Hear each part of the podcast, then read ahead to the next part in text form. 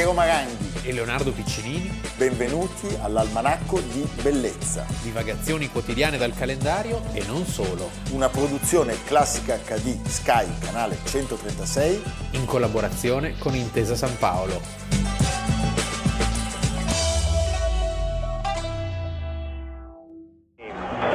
Antonioni. Conti. Gol, bellissimo gol di Conti.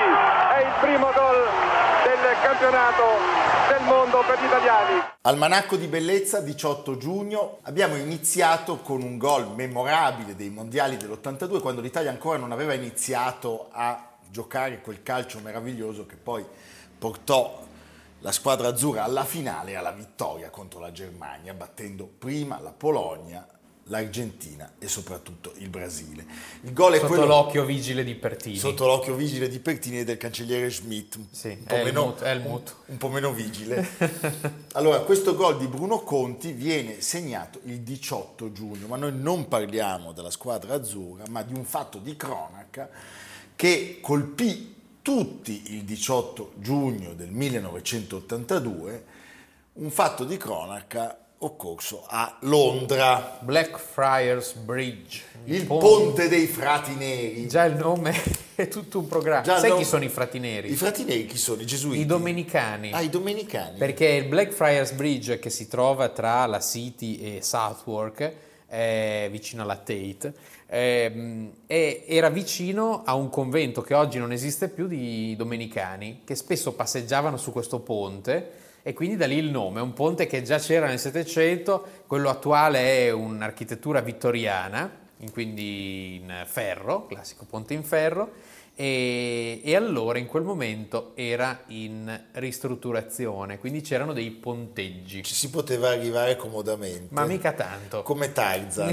Mica tanto, eh, sì. Qui... Messner ce l'avrebbe fatta Messner bene. ce l'avrebbe fatta, ma è, è proprio qui che si gioca la partita di questo delitto. Cioè il diciotto giugno viene ritrovato il corpo di un personaggio influentissimo della vita non solo economica italiana, detto il banchiere di Dio.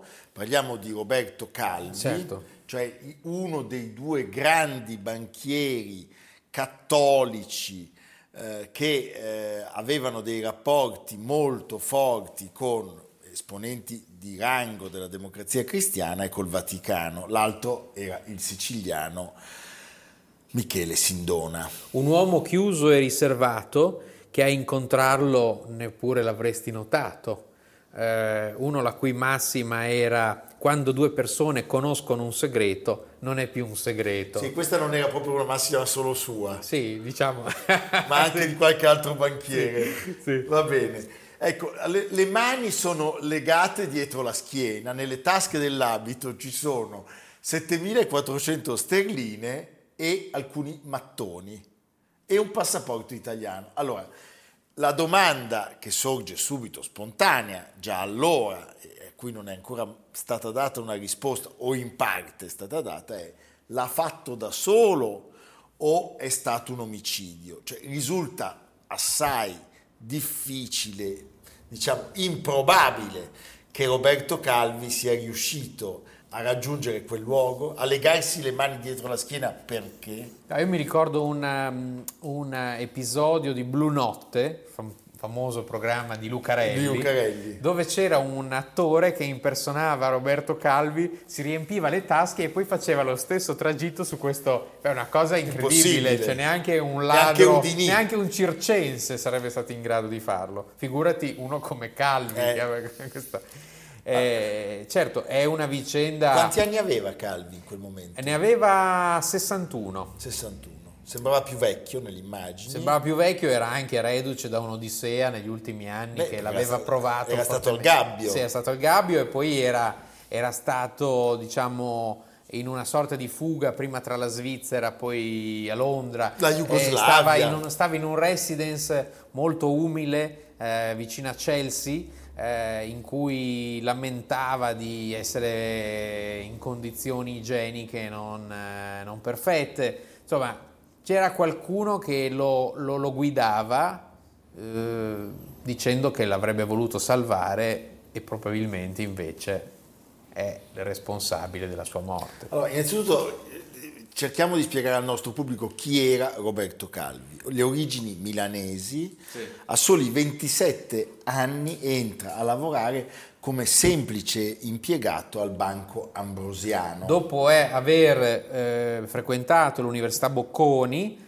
eh, poi scoppia la guerra, eh, partecipa all'avventura triste della campagna di Russia, torna e entra al Banco Ambrosiano. Entra al Banco Ambrosiano, era una banca dove per entrare bisognava essere... Banca pre... gloriosa, perché è fondata a fine Ottocento.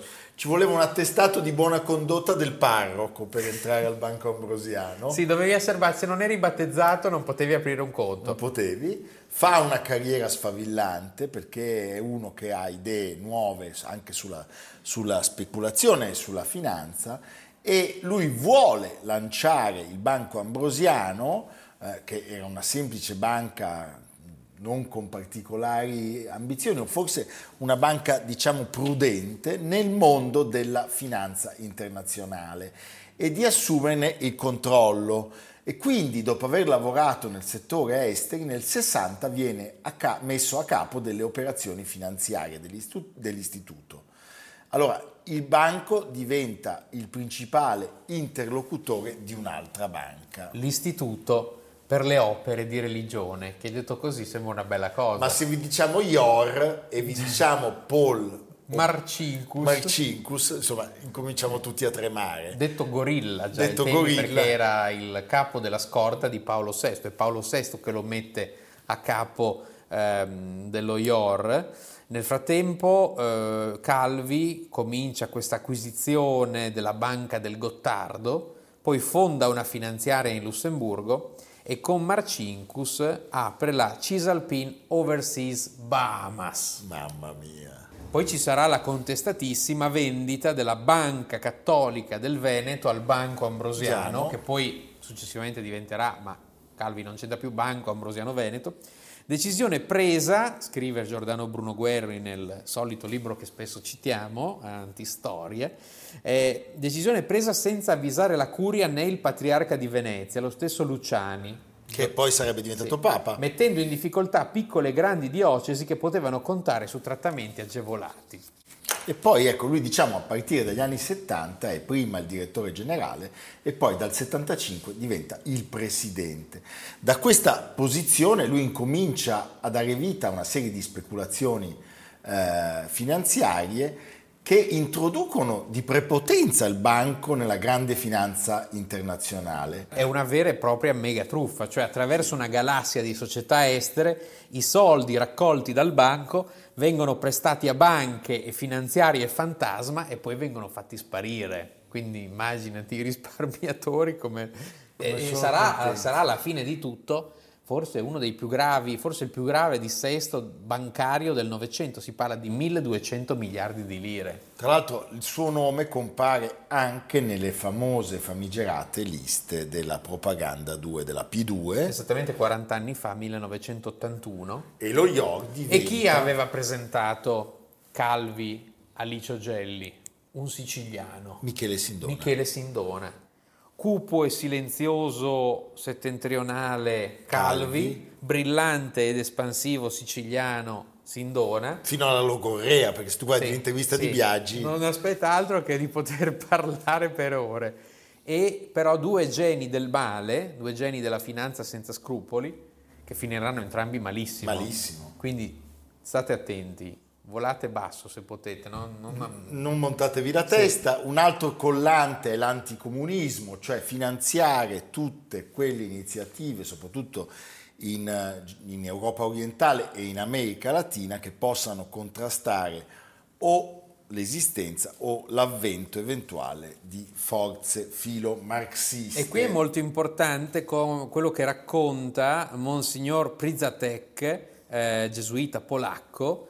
Eh, appunto aiutò Marcinkus e, lo, e il Banco Ambrosiano a finanziare Lech Wałęsa e il sindacato Solidarnosc per sostenere la lotta di Giovanni Paolo con il regime comunista. Monsignor Marcinkus era stato molto disponibile ad aprirci dei conti correnti allo I O R. I soldi provenienti dagli Stati Uniti li mettevamo lì e li, poi li facevamo arrivare in Polonia. Marcinkus non confermò mai queste operazioni, ma di certo rendono la richiesta di dimissioni da parte di Wojtyla a Marcinkus proprio nel millenovecentottantanove, anno della caduta del muro di Berlino, una coincidenza curiosa. Molto curiosa. Ecco, la cosa eh, che colpisce sempre, quasi come eh, in una sorta di, di, di vicenda eh, dell'antica Grecia, sono i legami che portano tutta una serie di personaggi in questa vicenda, anche i, i più disparati. Tu, abbiamo citato Luciani, ma nel citare Luciani non può non venirci in mente anche la sua scomparsa. Cioè qui... Vedi il film Il Padrino parte terza. Chi tocca muore. Chi eh? tocca i fili muore. Chi tocca muore. Ecco, ascoltiamo un attimo la voce di Sindona, perché proprio da una sua denuncia incominceranno i guai anche per Calvi. Sbaglio o recenti avvenimenti le hanno fatto perdere i due ultimi amici che le erano rimasti? Quali persone? Beh, direi Gelli e Calvi. Io ritengo di averne altri. Comunque è chiaro che eh, mh, Calvi l'ho perso perché è morto e me ne dispiace moltissimo perché io l'ho sempre apprezzato, tant'è vero che sa che l'ho appoggiato nella sua carriera quando ne avevo la possibilità. Gelli non capisco perché lei mi dice che l'abbia persa, no, non mi risulta che l'abbia ammazzata. Perché cosa succede? Nel settantasette avvengono eh, una serie di fatti che portano alla rapida caduta di Calvi. Tra questi è proprio Sindona che vuol fargli pagare il fio per non averlo appoggiato, per non avergli dato dei denari, per, quindi questo desiderio di vendetta fa sì che Calvi finisca sotto inchiesta e eh, che incomincino a sollevarsi da parte della magistratura tutta una serie di rilievi eh, cui Calvi non può di fatto eh, contrapporre delle tesi convincenti, tant'è che lui finirà in prigione, agli arresti. Sì, io diciamo alla fine di questa vicenda trovo una cosa, che Calvi sicuramente ambizioso fuori misura, beh, era sostanzialmente lo strumento di un sistema, sì. E qui la politica è la vera responsabile, nel senso che eh, quando eh, l'Ambrosiano si trova in difficoltà chi è che arriva a ripianare i debiti? Leni. Certo. Quindi cioè, alla fine ha pagato per tutti. Assolutamente, assolutamente, sono d'accordo cioè, con te. Quando nel millenovecentosettantadue Andreotti definisce Sindona il salvatore della lira, cioè, era, era un sistema veramente dove tutto era intrecciato, e, e, e, compresa anche la, la partecipazione mafiosa a queste, a queste operazioni, tant'è che secondo il boss Antonino Giuffrè, che oggi ha settantacinque anni, che è uno dei più famosi pentiti, poi chissà se è vero o no, Calvi viene punito per aver male amministrato i soldi della mafia. E da chi? Da quel Pippo Calò, mandante, certo, dell'omicidio. Ecco, tornando a Sindona, questo ci dà un'idea del temperamento di, di così esuberante di questo siciliano. No, ma la cosa che lui fa faceva pubblicare, gli origami, no? Quando, faceva anche gli origami, fa pubblicare, fa pubblicare su, su dei manifesti a Milano, una notte vengono affissi dei manifesti dove ci sono tutte le presunte irregolarità della banca, del Banco Ambrosiano. È un, era è, luciferino. Era luciferino, ma si fa sparare in una gamba a un certo punto. Allora, ci sono si delle masse in una gamba per, per, giustificare per giustificare una finta un finto rapimento. Un finto rapimento. Ecco, allora, diciamo questo, che nonostante una massiccia ispezione della vigilanza della Banca d'Italia, che dura sei mesi, eh, l'Ambrosiano continua a correre e, eh, l'abbiamo, l'abbiamo detto, sono gli anni in cui, anche grazie alla P due, eh, il quaranta per cento delle quote della Rizzoli Corriere della Sera finiscono eh, in, in, in mano al banco. Però, a un certo punto, la liquidità viene meno. C'è l'intervento dell'E N I che ha ricordato Leonardo, affiancato dalla B N L in quel caso, e poi ancora l'E N I, ma a un certo punto viene giù tutto. Mm?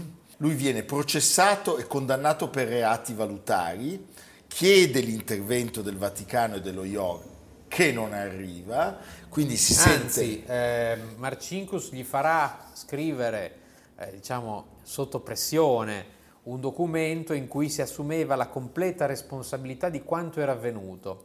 Questo documento permetterà successivamente a Marcinkus di non restituire alcuni fondi che, eh, di cui il Banco Ambrosiano vantava il credito, perché diceva, beh, chissà cosa ha fatto questo certo. Calvi. Poi, avendolo tolto di mezzo, gli si sì, potevano... Pazzesco, eh, pazzesco. E quindi, di fronte a un debito mostro, quello di cui ha parlato il nostro Leonardo, milleduecento milioni di dollari, lui, in un momento in cui può godere della libertà provvisoria, lascia l'Italia, l'otto giugno, e fa tappa prima a Jugoslavia e poi a Klagenfurt per raggiungere Londra. Non era andato lì per... No, a Klagenfurt non era andato per quello che alcuni birichini possono immaginare. Sì. Eh, eh, possiamo dirlo al nostro pubblico. È un, è un, è no, un... lasciamo, lasciamo no, la no, curiosità. Diciamolo, scusa, è il luogo dove c'è il bordello più famoso ah, sì, sì, sì, d'Europa, sì, sì. Ma non penso che lui in quel momento avesse no. tanta voglia di divertirsi. Il quindici giugno arriva a Londra. Il Sole ventiquattro Ore pubblica proprio in quei giorni la lettera con cui la Banca d'Italia intima al banco di regolare i suoi conti, eh, viene deciso l'autoscioglimento eh, il diciassette giugno. E cosa succede? Dopo la riunione dell'autoscioglimento si lancia eh, dal quarto piano dell'edificio dove ha sede il banco la segretaria Graziella Corrocher, Eh, che muore sul colpo, e il giorno dopo viene trovato il cadavere di Calvi sotto il ponte dei Frati Neri, come abbiamo detto. Nell'ottantadue viene decretata la, la, la tesi dell'omicidio, che però lascia tutti molto, molto scettici. Poi c'è un nuovo verdetto aperto e appunto si arriva a immaginare che il mandante dell'omicidio possa essere stato Pippo Calò. Questo non lo sappiamo, certamente l'intreccio è fittissimo. Beh, si è parlato anche della, della strage di Bologna, delle varie connivenze, di personaggi che c'entrerebbero con l'una e con l'altra caccia, cioè si è detto tutto il contrario di tutto. Un altro personaggio di cui mi interessa raccontare cosa succede dopo è il cardinale di origine lituana Paul Marcinkus. Beh. Eh, nel millenovecentottantasette i giudici italiani spiccano contro di lui un mandato di cattura, ma l'articolo undici dei patti lateranensi lo salva dal carcere, con la richiesta di, ar- di arresto bocciata in Cassazione. L'incarico come presidente dell'Istituto Vaticano gli assicura il potere fino all'ottantanove, poi andrà negli Stati Uniti dove muore serenamente giocando a golf. Sì, intoccabile. Pazzesco. Va bene. C'è un bellissimo film con Omero Antonutti che interpreta Roberto Calvi, e lì c'è una, una pista ben precisa che il regista, che è Giuseppe Ferrara, eh, indica. Eh, chissà poi cos'è, però è molto interessante perché ricostruisce eh, il personaggio, un personaggio oscuro, eh, ci sono poche foto di lui, enigmatico, sì. E, come ripeto, lo strumento di un sistema. Non il protagonista. Lo strumento di un sistema. Va bene. Nella seconda parte eh, tratteremo argomenti, diciamo, più leggeri. Però se andate a Londra e vedete il ponte dei Frati Neri, oltre che andare a vedere la Tate, Saint Paul, eccetera, eccetera, pensate anche a questi casi ancora oscuri. Ancora oscuri. A fra poco.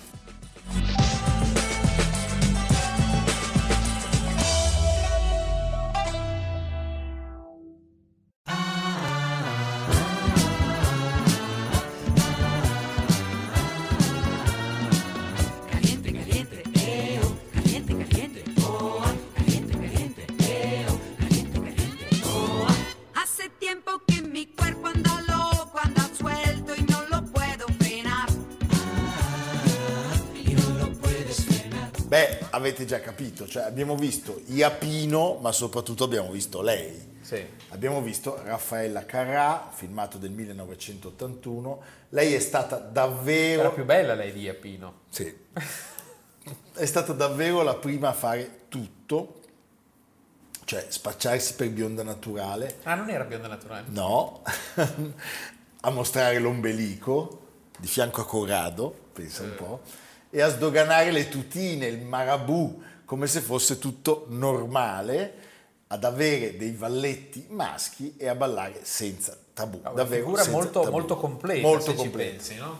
Pensa che recentemente il Guardian ha reso un omaggio con un articolo dal titolo Raffaella Carrà, la, la pop star che ha insegnato all'Europa la gioia del sesso. E se lo dicono gli inglesi. E ancora ha insegnato alle donne che avere il libero arbitrio in camera da letto non era scandaloso. Ma io trovo. Quindi non è la minigona di Carnaby Street. Ma no, è vedi? A far l'amore comincia tutto. eh? Allora, lei è un autentico monumento nazionale. Quando noi eravamo piccini, forse c'era qualche nonna che storceva il naso. In realtà, per quel che abbiamo visto dopo, Raffaella Carrà. Io l'ho sempre vista come una figura un di, assolu- di assoluta tranquillità. Non no, avevo mai riflettuto sulla rivoluzione. Storcevano il naso e dovevi pensare che allora, sì. effettivamente, però sapeva fare tutto. Cioè oggi noi siamo infestati. Eh, ma l'Emilia, l'Emilia... Da un... eh, sì, certo. Eh, l'Emilia perché poi lei lì c'è l'Emilia e la Romagna, perché lei andava in vacanza Va in bene, Romagna, è, là, è nata a Bologna, è bimotore. Eh? Tra l'altro lei è una super icona gay e dice sempre non ho mai capito la ragione. Cioè io morirò senza saperlo, sulla mia tomba lascerò scritto perché sono piaciuta tanto ai vero, gay. Tantissimo. Lei e Mina. Sono... Lei e Mina, sì, e anche la Callas. All'anagrafe Raffaella Maria Roberta Pelloni, ma per, no, la Pelloni. La Pelloni, ma per molti la Raffa o la Carrà. Nata oggi, tanti auguri Raffaellona nazionale, il diciotto giugno del millenovecentoquarantatré a Bologna. A Bologna. E sai perché Carrà? Io lo trovo stupendo.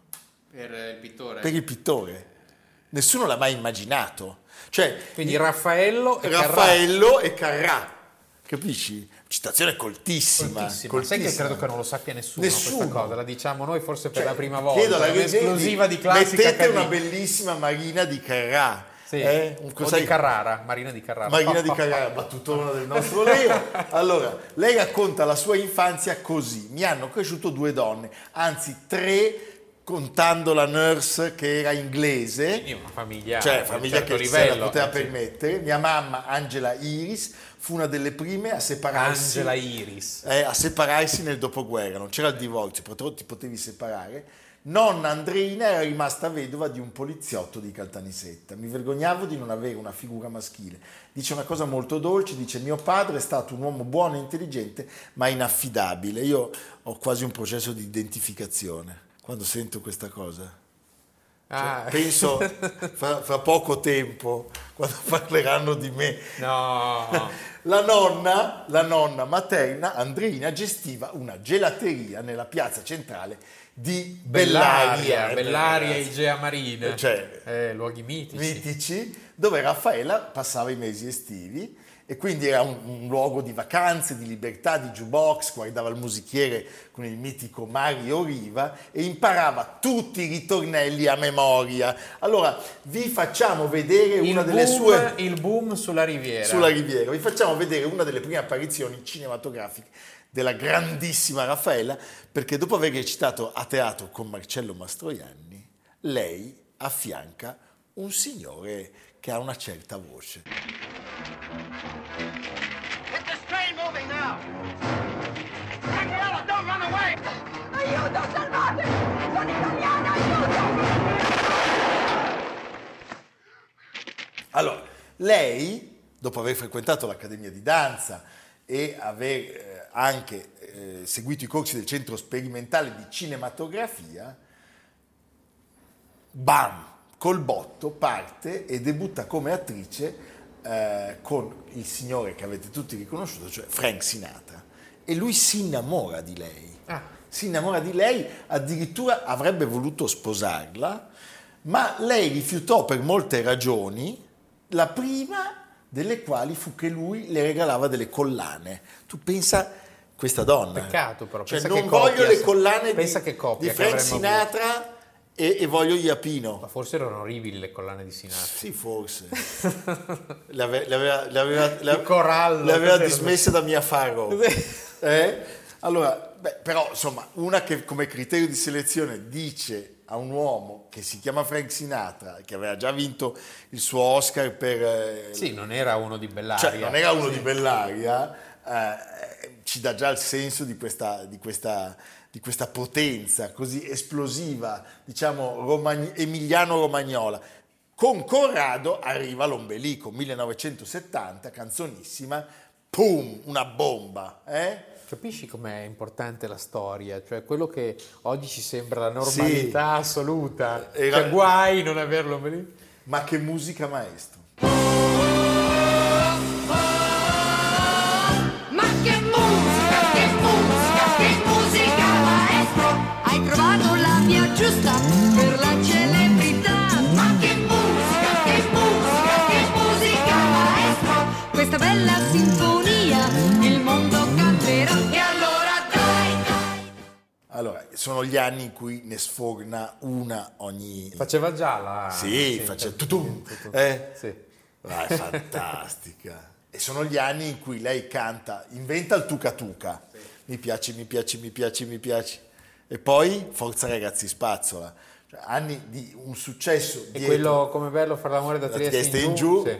È lei che sdogana in maniera però sempre gentile, se vogliamo, il sesso in televisione. Ha un successo incalcolabile. È figlia dei tempi, sì, diciamolo, perché sono tempi assolutamente... Poi è un'Italia ancora in bianco e nero questa, eh? Cioè tu la Raffa la vedevi per molti anni in bianco e nero. Gianni Boncompagni e Sergio Iapino, con cui la Raffa nazionale ha riscritto la storia della televisione italiana, sono anche i suoi grandi amori. E pensa che fino a poco tempo fa, cioè fino a poco prima della morte di Boncompagni, loro... Eh, abitavano appartamenti diversi nello stesso condominio e giocavano a carte insieme. Nella casa della Raffaella, però. Che condominio interessante. Eh? Soci anche d'affari in una società di cui probabilmente è lei che deteneva la maggioranza. La regina di cuori. Eh, regina di cuori. E poi, ricordiamolo, lei fu la protagonista della prima trasmissione in onda a mezzogiorno. Pronto Raffaella? quaranta anni fa, millenovecentottantuno. I fagioli e le telefonate in diretta, successo pazzesco. Eh, poi quando è che va da Berlusca? Eh, sono poco dopo. Poco dopo. Con va... Baudo c'era questa, prese... sì. Mi ricordo questa presentazione, mi sembrava che, venu... che venisse giù il mondo. Però poi bisognava Però stare non hanno avuto Rai. Nessuno Beh, dei due. Forse lei l'ha avuto in Spagna. Ah sì. Non lo so. Eh. Sì. Pensa che c'erano le telefonate in diretta. La prima telefonata lei alza la cornetta, dall'altra parte si sente uno che dice Raffaella, vaffan. Ah. Era stato Boncompagni. No, sì, l'aveva, genio. Geniale. E lei comunque non fa un genio plissé. Del male. Perché lui certamente male. L'aveva pensata e non gliel'aveva detto a lei. Ma lei non fa un plissé. Eh?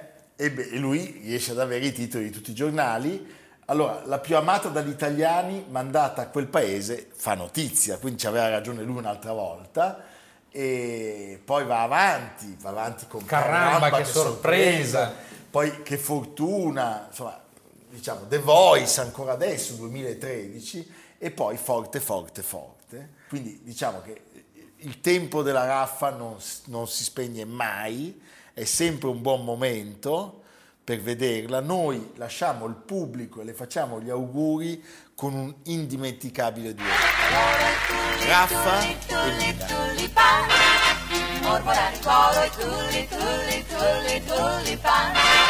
Oggi canto delizioso, nell'incanto sospiroso,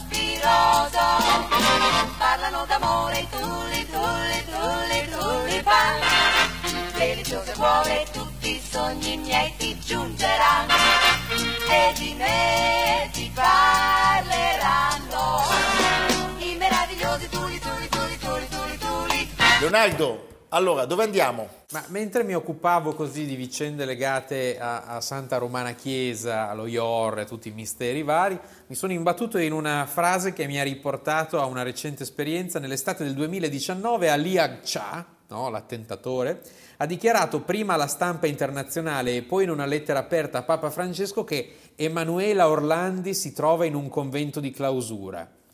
E allora ho pensato che avevo già san- saputo di questa faccenda quando andai a vedere il monastero di Sabiona. Ah. Sabiona, che si trova sotto, sopra Chiusa, tra Bolzano e Bressanone, un posto incredibile, andatelo a vedere. Voi andate a Chiusa, che è un paese, sembra di marzapane, con le case medievali, e poi al mattino vi fate una mezz'ora di scarpinata e arrivate in cima al monte dove c'è questo enorme santuario dal romanico al barocco, che è forse la prima testimonianza di architettura sacra del Tirolo, perché il Tirolo tutti pensano che nasca a Innsbruck, invece nasce tra Bressanone e Merano.